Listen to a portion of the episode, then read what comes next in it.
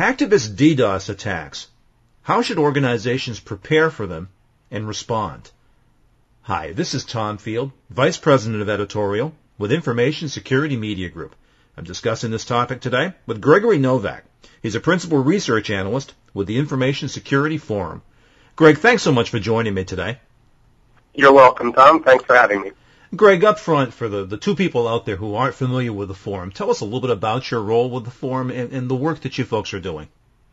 Well, the Information Security Forum is a not-for-profit membership organization. Uh, members at the uh, organizational level, we have both public and private sector members, and we provide both uh, research and tools and methodologies for information security, broadly understood, both uh, technical and operational, involving uh, information systems as well as personnel. So, Greg, the huge topic for the past week or so had been the series of distributed denial of service attacks against U.S. financial institutions. What are your observations on the attacks that we've witnessed against the banks? Well, I think the first thing to notice is that these are sort of innocent bystander attacks. They have nothing to do with the activities of the banks. Uh, they're motivated generally uh, because the, the banks are seen as representatives of the United States. And uh, we forget, when we think back to 9-11, the stated reasons for the attacks of 9-11 were actions of the U.S. government. But the stated reasons for the choice of targets was because the U.S. financial system represented America, and thus uh, the World Trade Center was chosen as a target. So in the same sense, outside the United States, the distinction between public and private is blurred, and banks, financial institutions are seen as uh, primary representatives of the American economy, the American way of life, and so they're they're chosen as targets. Greg, what's important for organizations to communicate to people that are hearing of these attacks through the media? And I ask that because I see that these have become very hot topics in the popular media and everybody's hearing about them, talking about them. Information about the attacks has been a little bit scant. Well, I I have really been amazed at the nature of media coverage. For example, you refer to DDoS attacks. Everybody understands in the information security business that this is distributed denial of service attacks. We know what that means. If you look at the uh, mainstream media, they don't use that term because they figure that most people don't understand it, so they refer to cyber attacks. And that, that gets reinterpreted, and uh, when they talk about the actors, the actors are referred to as hackers or hacktivists, and then when the stories get quoted, you hear stories like major U.S. banks are hacked. Your information may be at risk. And I find this surprising because somehow this notion that uh, personal information has been put at risk by these attacks is being created in online discussions when that's not part of the, the initial reporting. And the banks who have been affected are missing a great opportunity to communicate and educate their users. I've tried visiting the site and there's nothing on any of the bank sites that says, here's what's going on, here's how you can understand it, your information is safe. SiteDown.co has provided some uh, up-to-date information about which sites are available, but the banks themselves are not doing a good job of communicating.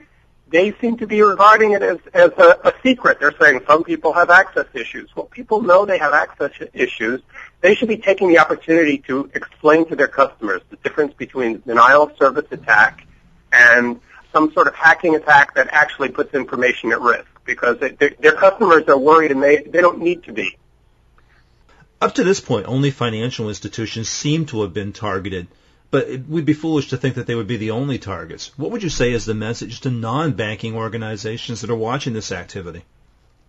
Well, first of all, they should notice that the attacks have nothing to do specifically with activities of these banks. They were just chosen as representatives. They were innocent bystanders in the whole story. And yet suddenly they're having to deal with this that uh, situation that's taken them by surprise. So I think the message is this can happen to any organization, and they need to consider it as part of their risk management. Greg, we've known about distributed denial of service attacks for years now. We know how to prevent them, how to protect against them. Why are these DDoS attacks so successful against these financial institutions? First of all, there's a matter of leverage. You can now rent botnets to conduct an attack. So it's a low investment of uh, financial resources, and it doesn't take a large number of individuals to coordinate this. If the initial money is available to rent the botnet and uh, obtain the code, then almost anyone with uh, the necessary amount of money can, can launch an attack. So someone who feels motivated to make some sort of public statement can do so easily on a large scale and uh, take advantage of the reaction to the DDoS attack to uh, spread their message. So people are gravitating towards these attacks because for a relatively small financial investment, investment of time, they can have a disproportionately large effect and get a lot of media attention. But shouldn't an organization the size of, of a Chase Bank or a, a PNC or U.S. Bank have the redundancy and the resources that their sites wouldn't even be affected by this? They should, and I'm surprised they don't. I, one of the things that I want to spread as a message about this is that people should notice that the geographical distribution of legitimate clients online is different from the geographical distribution and therefore the IP space distribution of malicious web traffic directed towards these sites. And I think that if banks and other other organizations consider that uh, a little more investment in uh, intelligent routing and segmenting incoming traffic geographically and by IP subspaces was taken proactively, then they'd be much less affected by these sorts of attacks because only the front ends uh, devoted to certain subspaces of the IP space would be overloaded, and they'd have more capacity for the geography and the IP subnets identified with most of their customers. And I don't, I don't see that happening. I haven't seen much discussion of it going on. People talk about adding capacity, but I don't see much use of intelligent routing to decrease the effects of botnet attacks. Greg, is it fair to say from what we know that this is hacktivist activity that we're seeing? Oh, it's definitely fair to say that. But my advice is always to not pay too much attention to the motivations of the attacks unless it helps you mount particular countermeasures. And in this case, we know the story leading up to these attacks in the banks, and there's no way this could be foreseen. And even understanding the motivations of the attackers really doesn't lead to any changes in the sorts of uh, countermeasures you'd take or the uh, proactive risk mitigation you'd want to put in place. So I, I would advise people not to spend too much time thinking about the reasons for the attacks, but just thinking generically what they should be doing to prevent these kinds of attacks. If I could ask you just this, what benefit do the hacktivist groups gain from attacks such as these? I mean, as you say, there's not there's not a breach involved. Information isn't being taken as near as we can tell. It's it's mischief. Well, it's mischief, but also it's in defense of an ideology. And people will do strange things and devote a lot of effort in defense of their ideologies, and they feel, according to their own system of values, that uh, they've accomplished something by making a large public statement, again with a relatively small investment of money and time, to advance their ideas. And whether or not they achieve their end goal and, and change the world in the way they want to change or have a video removed from the internet is less relevant than the fact that they see themselves as having accomplished something for spreading the message and making the attempt. So, Greg, we've talked about the, the poor response that we've seen from organizations. From your perspective, for institutions that have been attacked, what would be the proper response?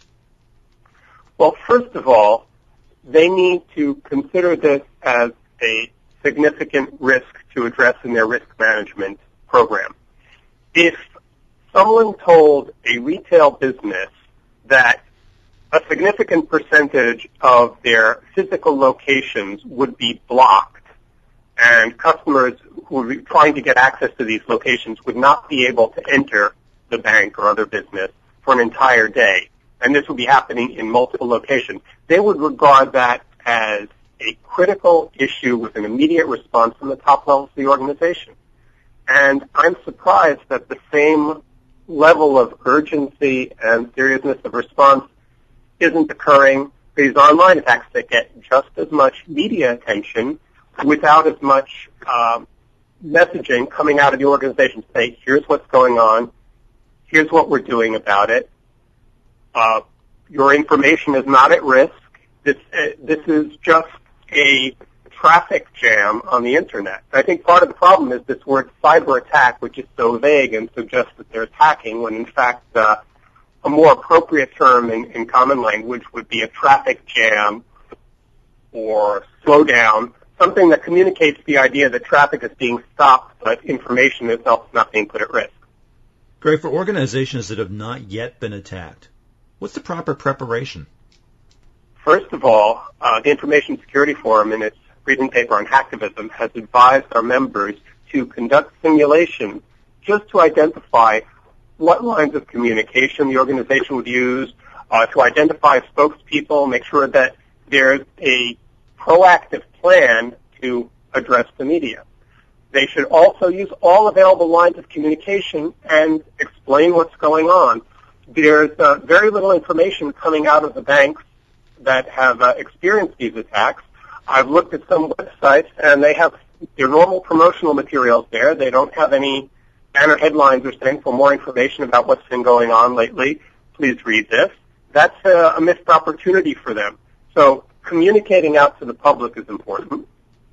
And also, as I said, there are technical measures that could be used, and they, they, they, they do take some time and some investment to implement, but I think that it's a worthwhile measure to take to mitigate the risk of a denial of service attack uh, preventing access to the website. So this is not something that people should wait for. They can take proactive measures. They shouldn't look at it as something that they have no defenses against. And they should also make sure that they do have messaging in place and they're prepared to communicate with the public and the media in advance so if this does happen to them, they're not left looking like they're unprepared, which is the impression we now get from uh, a lot of the responses we've seen. We've talked a good deal about external communication. How about internal? What do boards of directors and senior business leaders need to be hearing from their security leaders now? The good news is that security departments are being taken more seriously, are getting a seat at the table more often uh, with the senior leadership. But I think the issue of denial of service attacks in particular is not high enough on the agenda. And as I said earlier, if they were asked to consider what the level of criticality would be if a large percentage of physical locations for the business were blocked and customers couldn't get access, they'd start to see how serious a problem this was and that it's worth doing some proactive investing to mitigate the risk. And if the security function can come forward and say, okay, here are the things we need to do technically that will help us mitigate the risk. Here's the kind of preparedness we need to have for messaging. Here's how we need to cooperate with our legal department and our public relations department so we have something to say in the, in the event this happens, I think they'll respond to this plan because my impression is that not much is happening because people have the general impression that there isn't much that can be done.